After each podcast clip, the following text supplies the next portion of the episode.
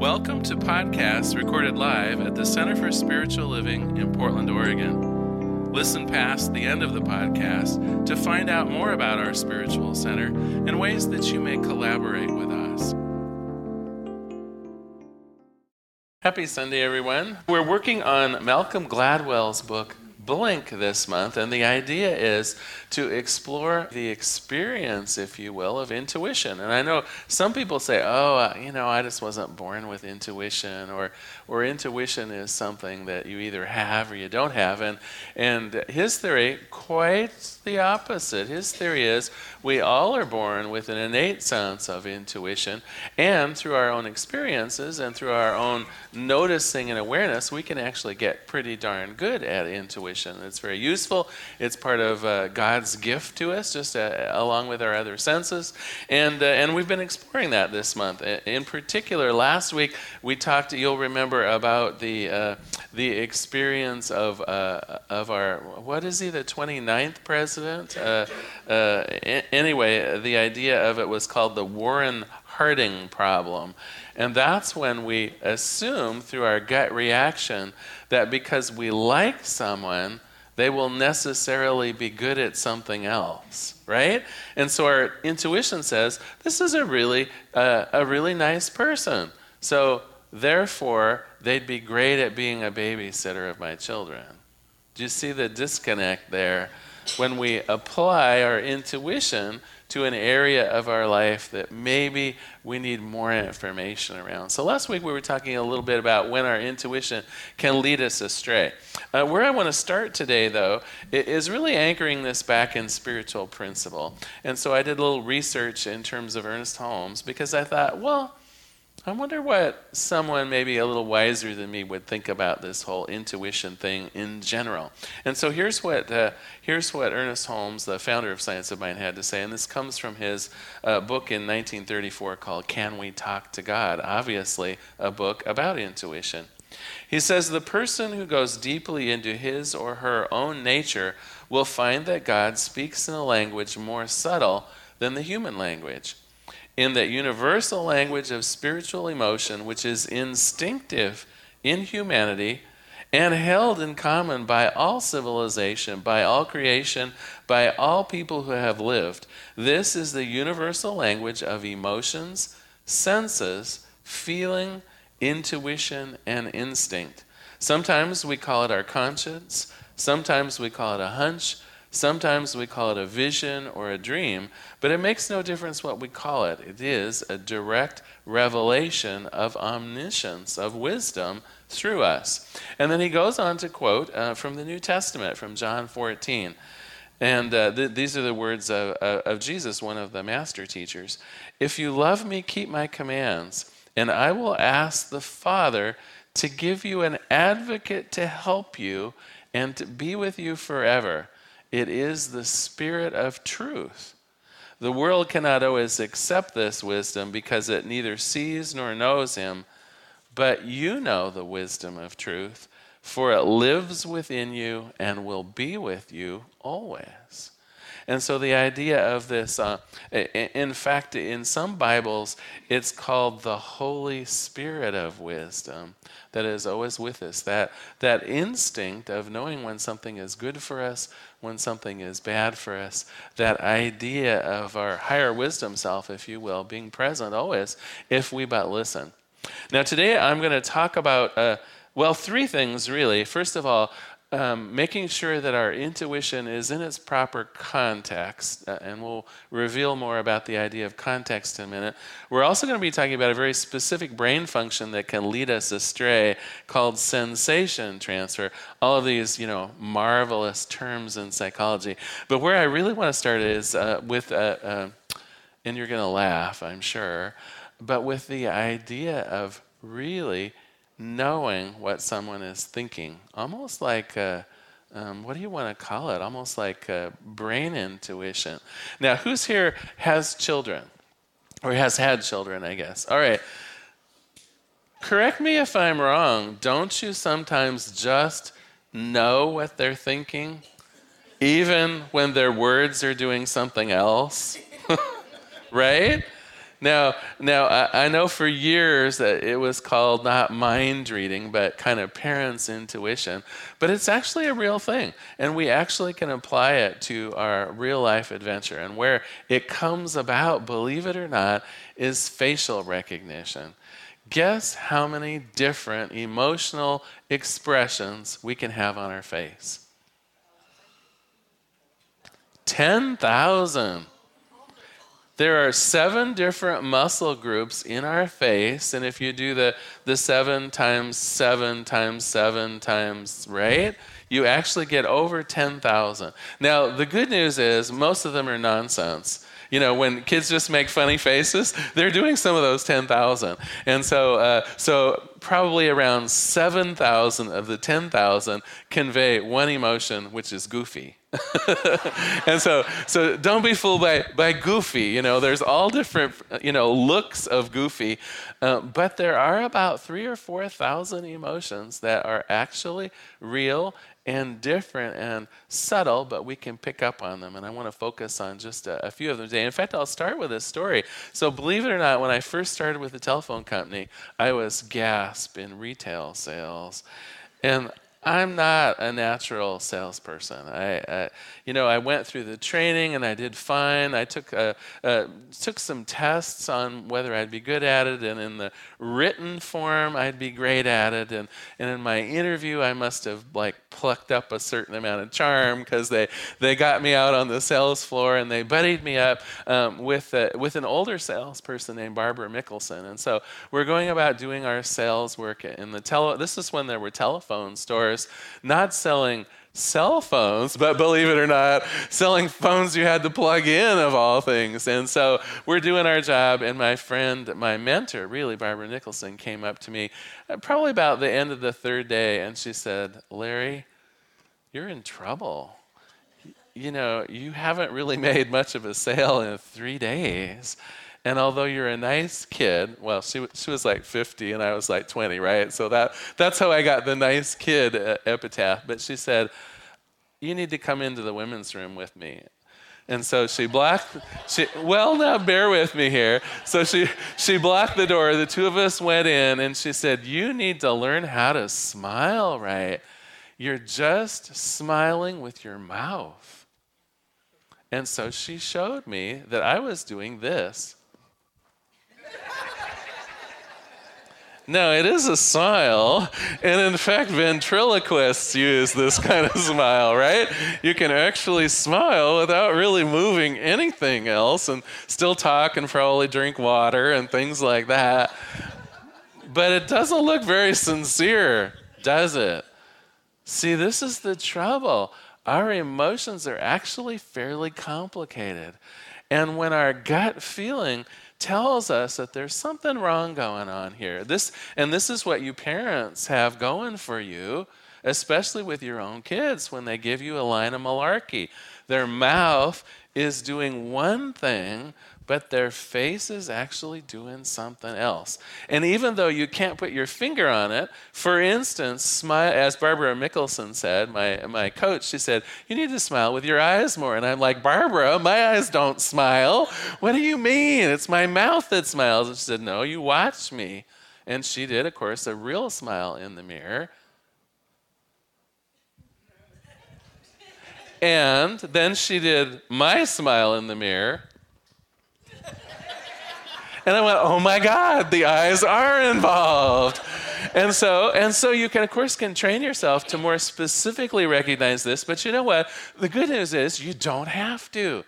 You intuitively know when someone's smile is disingenuous. Now, you might have not said, "Well, it was the eyes that were wrong." You might not have said that it was the pupils that didn't dilate quite right, or the nose that narrows, all, all things that if you actually get into the science of facial expressions, those are all pieces of it, but you still would have known something's not quite right here. He's saying one thing, but something else is going on. And it doesn't even have to be just the words that go with it. If your eyes are out of sync with your mouth, people will get the idea that something's quite, that something's just not quite right here. I don't know what's going on. And we don't need to think necessarily that it's something bad, right? It isn't about lying or telling the truth. We simply will notice that their face isn't coinciding with what they're thinking. And that, appropriately, is a sign for us to ask for more information. What's going on here? We don't need to make assumptions that someone's lying to us or wants to treat us poorly or anything like that. It's probably not the case. All it means is their face is out of sync with what they're saying or what they're thinking. So that's our opportunity to clarify. What's going on? Are you really? You said you're feeling great today, but I'm getting a different vibe. Well, that vibe is their face. That vibe or the other clues about them that are telling you, I don't think she is okay today. Let me ask a couple more questions. You know, did you sleep okay? Uh, you know, some, you know, what's going on? You know, it's fine for you to say you're fine, but I just have this sense. You know, I want to be friendly, and I have this sense that things aren't quite what they seem. So if you really want to know what's going on, first of all, trust your judgment. Trust that gut feeling, because we have all the clues, and we don't need to be able to define, we don't need to be able to say, you know, Nancy, your eyes didn't widen quite enough, and your nose didn't narrow quite enough, so I know your smile is phony. You know, we don't need, we don't need to figure that out. All we need to know is there's something, that just that sense of there's something being unsaid here. Something's not quite adding up. That should be our invitation to clarify. So that's one of the ways we can use our intuition in a super positive way to really find out what's going on. All right, the next thing I want to talk about is context information. And this is really important because sometimes our intuition, we don't actually use a range of context around it. And to get into this, unfortunately, I'm going to use the Pepsi, Coca-Cola story. And just bear with me. This isn't an implication that any of you drink Pepsi or Coca-Cola or that you should. But if you'll remember back in the, I think it was the late seventies, there was the big Pepsi Taste Challenge. Remember that on T V? I know some of you are too young to remember it, so you'll just have to take my word for it. But it was all over the news and on billboards and things like that. And the survey, the study was that in a blind taste test, it was like seven out of ten people preferred the taste of Pepsi over Coke. Well, now this was like a huge thing because Coca-Cola for years and years and years had the, the dominant market share, quite a significant market share.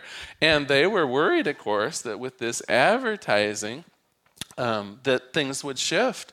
People who had maybe never tried Pepsi would try it and abandon the field for a better taste. And so, of course, the Coke people, because they had such a big market share, they were thinking that the Pepsi people were cheating somehow, right? They're like putting extra sugar in, or, you know, it's not a fair, you know, somehow they're getting uh, invisible clues or, you know, something that tests have got to be rigged. And so the Coca-Cola people brought a, a thousand people in and did their own taste test. And guess what? Everyone did like Pepsi better. Much to their horror, they discovered that that is what the taste test showed. And so that's where New Coke came from. They actually reverse engineered Pepsi-Cola and made New Coke taste sweeter, and there was a whole like nine different things they did to it. And you'll remember the backlash from that, right? Then they had to come out with Classic Coke. And do you know? And do you know why they had to come out with Classic Coke? Because the reality is more people prefer Coke than Pepsi. Now you might ask me, and here's where we get into context. Here's the real important thing about context. You might say, well, why didn't that come out in the taste test? For those of you who are cola drinkers, how do you actually drink cola? Do you just close your eyes and take one sip? See, this is the problem. When they gave people a can of Pepsi and a can of Coke, identical cans, gave them some nachos and pizza, and said, enjoy yourself. And at the end of the hour, they asked them what they preferred. Overwhelmingly, people picked Coke. No one closes their eyes and takes a single sip, sip of a carbonated beverage. This is the power of the context. Your intuition needs to be in the context in which you wish to have whatever it is expressed. So if you get a gut feeling about a dishwasher while you're out shopping, you better have some stemware with you. You better... No, no, I'm, I'm not kidding, because you'll have to have some intuition around how something works in a showroom, right? It's like buying a bed without trying it out, without lying on it. It's like buying a, a sofa without sitting on it. And ideally, you would even be better, your intuition would even be more likely to give you good information if it could be in your home when you're sitting on it, seeing it against your other furnishings and your wall colors. Often our intuition will lead us astray if we don't have the context in which we intend to use that information. Our gut feeling will be, well, this is the nicest of the toaster ovens at Target. Well, big deal. You're not going to be doing your cooking at Target, right? Okay. Now, I know this sounds weird in a way, like, why are we going over this information? But this applies to nearly everything. When you meet a friend out of context, you are apt to have a very different idea of what they're like. So if you meet someone in the line at Safeway store, the Safeway store, and you have a snap judgment of, well, this person's just kind of uppity and rude, you've got them in the context of the Safeway store where maybe they were out of the products they wanted and the, the, the clerk wouldn't take their coupons and, you know, who knows what the context is, but it isn't in the context of friendship. Do you get me here? And the same thing, uh, you, you know, for years and years, well, I should say for years in my life, the context often where I would meet people was a bar. This is a sad thing, right? I mean, for a good portion of my single adult life, the place that we were kind of counseled to meet people was like singles clubs and whatnot. This is actually kind of a terrible place to meet people, isn't it? There's all kinds of context around drinking and uh, and and, and uh, you know, sexual hooliganation. Hooliganations? There's a nice word. I think I like that word. I'll patent that. But but but get me right. This isn't the context in which you would really enjoy being with someone in a way other than going out for dancing and drinks or something. So so again, context. Everything, it makes a difference. Your intuition is great, but it needs to be in the context that you would normally expect to be with that person, to use that product. It's, it's like going by uh, how shampoos smell in the store. Not really the best. You need to just buy one and take it home and try it in the shower. Okay, so that's context. Uh, the other thing I want to talk about is the idea of sensation transfer. Now, this one is a subtle one, and we're going to go back to Coke and Pepsi for just a moment. How do you think we decide whether something tastes good or not? Now, we might be tempted to say, go into a scientific example of how our taste buds work and the fact that our tongue um, really has only, I think it's five or six different sensations possible to it, including salty and bitter and sweet, and I can't remember, I think there's seven if I remember anyway, but uh, but really our tongue has not that much information, and so you'd think it would be really easy, right? Oh my gosh, believe it or not, it's all five senses. Now, who here is an avocado lover? And who here is an avocado hater? It, it comes out just about right. One in every twenty people will absolutely hate avocados. And guess what? It's not involving their taste buds at all. It's the slipperiness factor. Believe it or not, our tongue senses the slipperiness of something. And for about one in twenty people, certain textures actually trigger revulsion.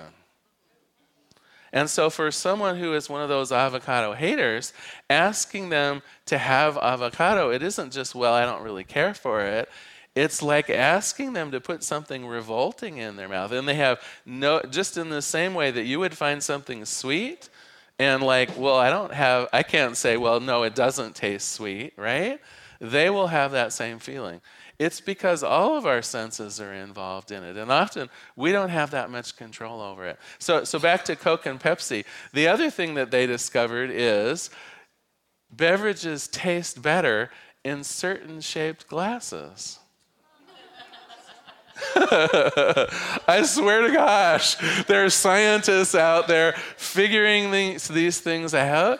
Uh, but for instance, a glass called, and I had to learn about this, it's in the book. If you get the book, you'll learn about this too. But a glass called a schooner, I didn't even know what that meant. Uh, but it's a typical kind of beer glass shape where it's small at the bottom and then it flutes out at the top.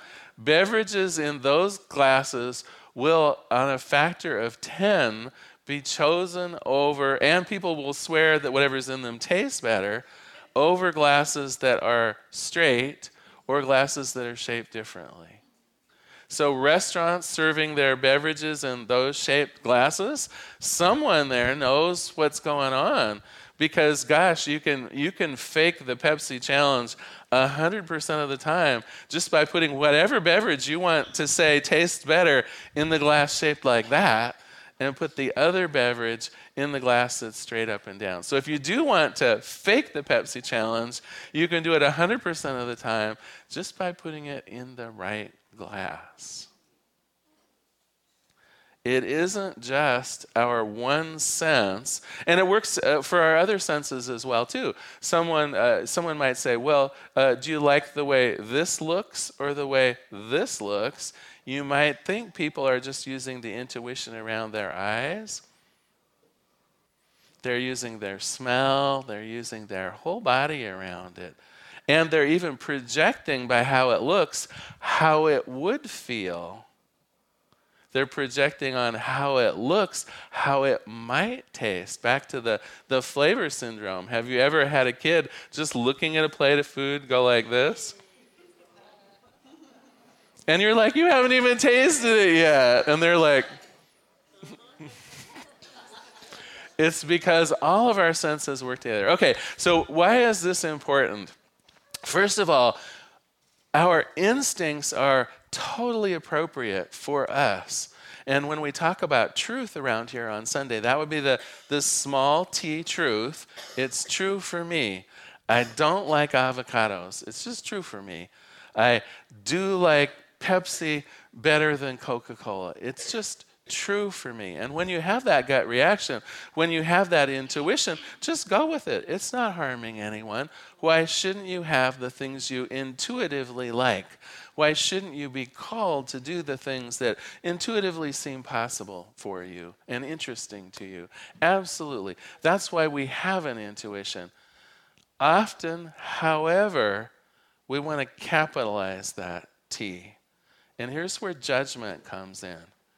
Have you known people who will say something that's good for them should be good for you or should be good in general? You see, here's the problem. When we begin blowing up our own ideas, our own t- intuition, and say, no, this is just the way it's done. The forks should always be on the left side of the dishwasher, and the plates should be... I remember when my mother came to my first apartment ever, and she told me that I had done the kitchen all wrong, that the silverware was on the wrong side of the kitchen, and the plates were on the... And it's just wrong. You're never going to be happy.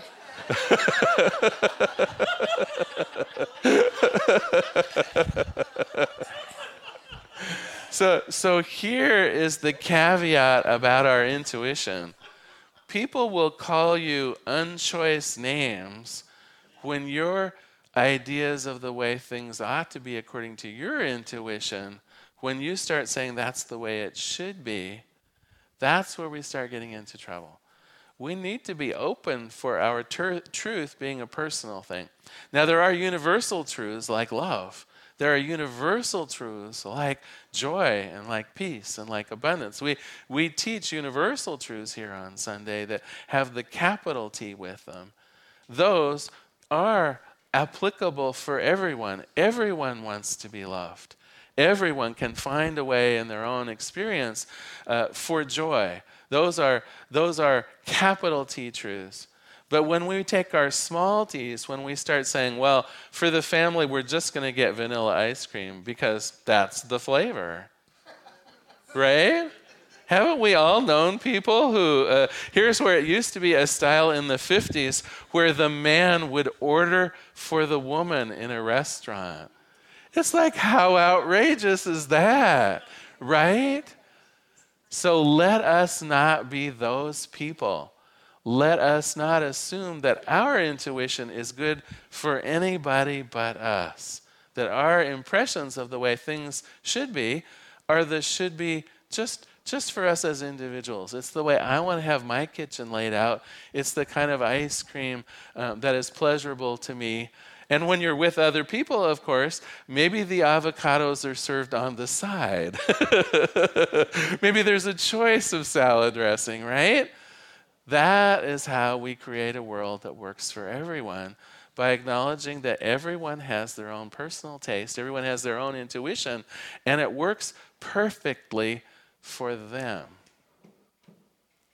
All right, let me see, have I covered everything? We've covered sensation transfer, context information, all the fancy stuff. Ah, one other thing that I want to talk about, back to context. There is the human... how do I want to say it, predilection, if there's no context, to assume it's bad.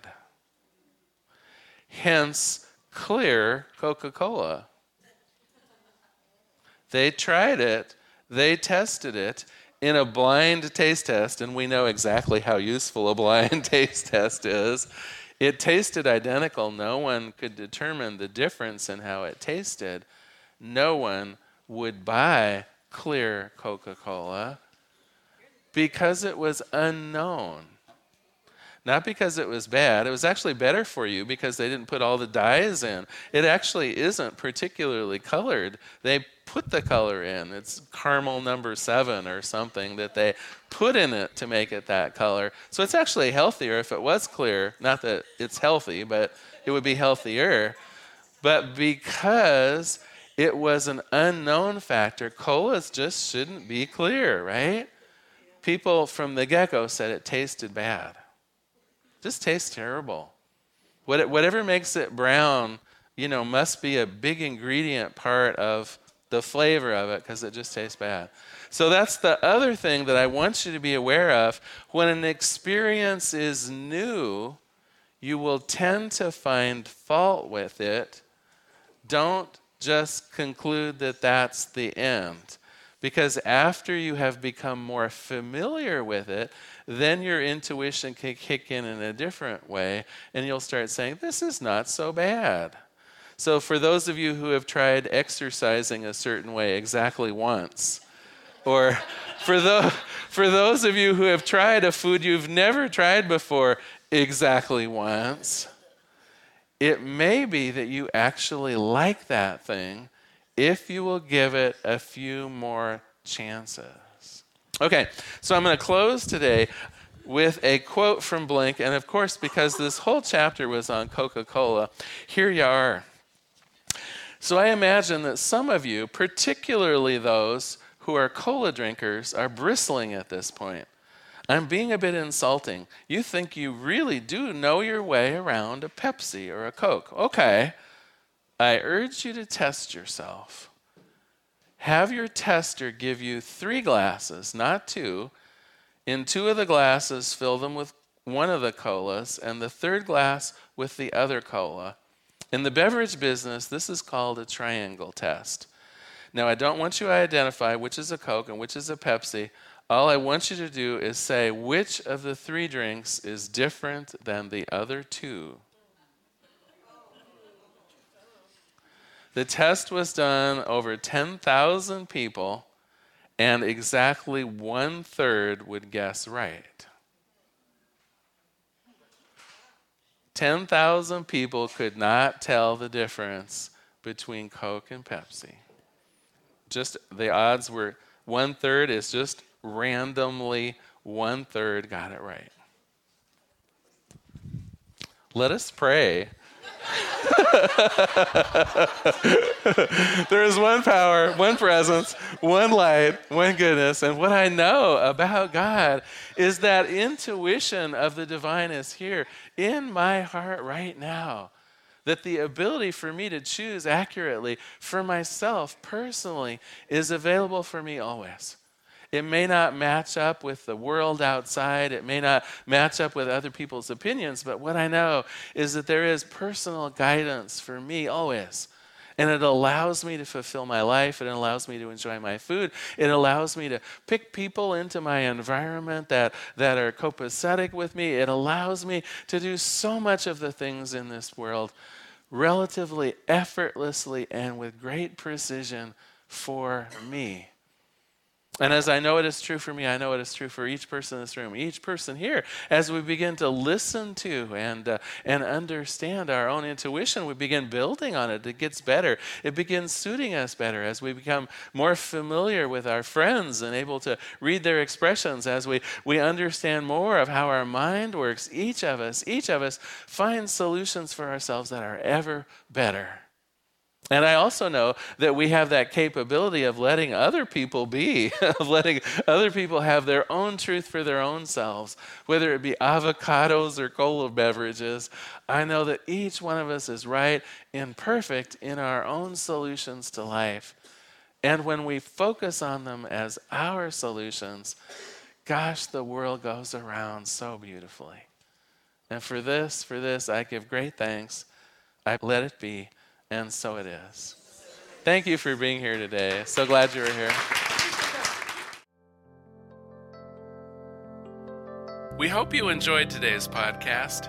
If you happen to be in the Portland, Oregon area, we'd love to have you visit in person. The Portland Center for Spiritual Living is located at sixty-two eleven Northeast Martin Luther King Junior Boulevard. We have inspirational services at nine and eleven a.m. every Sunday. Our mission is to open hearts, ignite minds, and to make a difference. If you'd like to support our center and its podcasts, you can donate online at w w w dot p c s l dot u s slash donate. Our website is also the place to learn more about what's going on at the center or to contact us. Allow us to become part of your extended community. Wherever you are on your spiritual journey, you are most welcome at the Center for Spiritual Living.